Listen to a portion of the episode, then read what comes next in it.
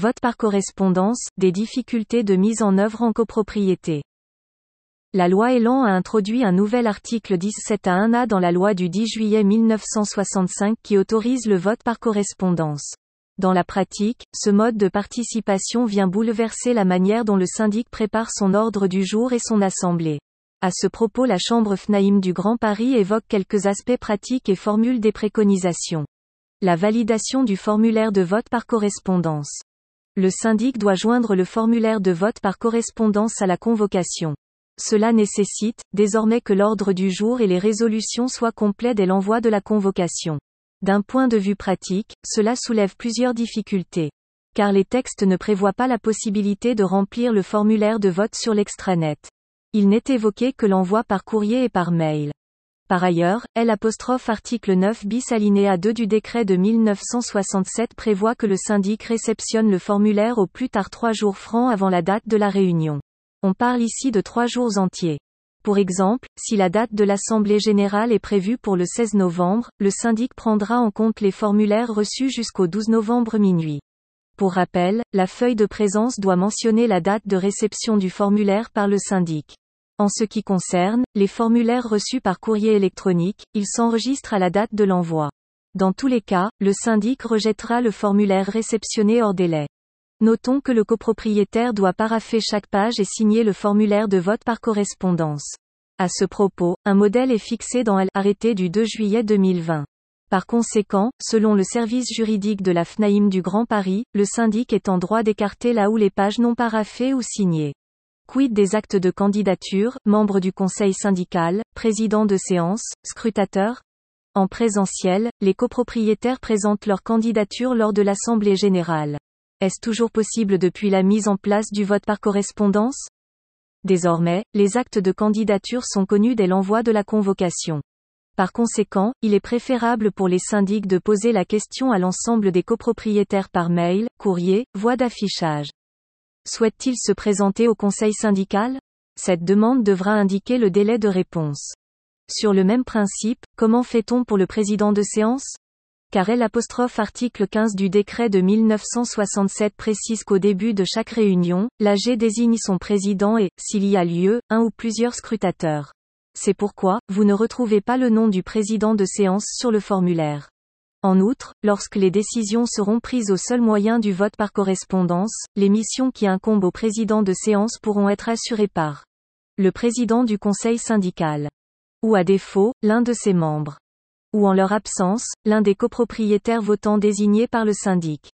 Toutefois, rien n'est prévu dans le texte de l'ordonnance du 25 mars 2020 pour la désignation des scrutateurs. Aussi, pour une AG entièrement par vote par correspondance, deux cas peuvent se présenter. Soit le règlement de copropriété ne prévoit rien en matière de désignation de scrutateurs, dans ce cas, il est à noter que la jurisprudence ne considère pas l'absence de désignation de scrutateurs comme une formalité substantielle entraînant la nullité de l'AG ne prévoit rien en matière de désignation de scrutateurs, dans ce cas, il est à noter que la jurisprudence ne considère pas l'absence de désignation de scrutateurs comme une formalité substantielle entraînant la nullité de l'AG. Soit le règlement de copropriété prévoit l'élection de scrutateurs voire un nombre précis, dans ce cas, l'absence de désignation pourrait entraîner la nullité de l'AG. Dans le premier cas, vous pouvez faire l'impasse sur la désignation de scrutateurs.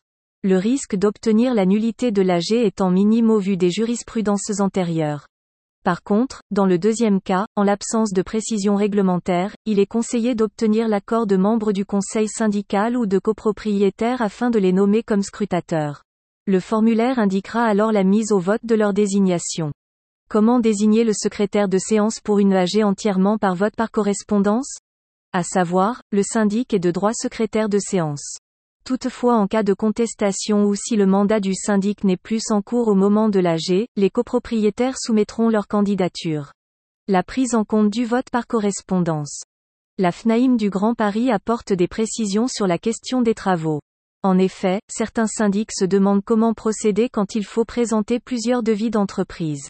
Faut-il inscrire une entreprise et donc un devis par ligne sur le formulaire de vote par correspondance?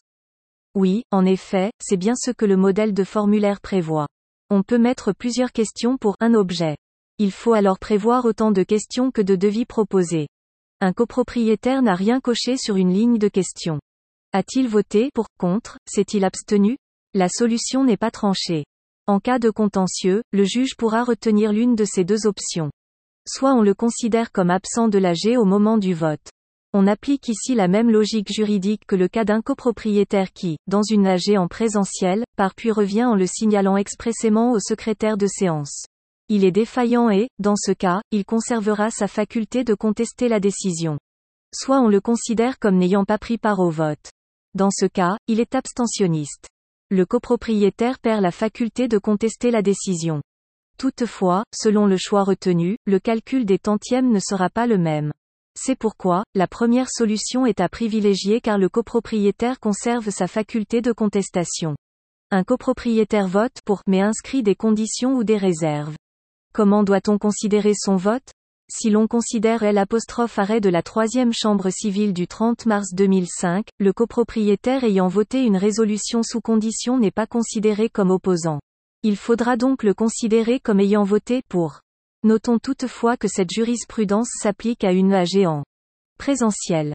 Elle pourrait donc s'appliquer également dans le cas d'un vote par correspondance.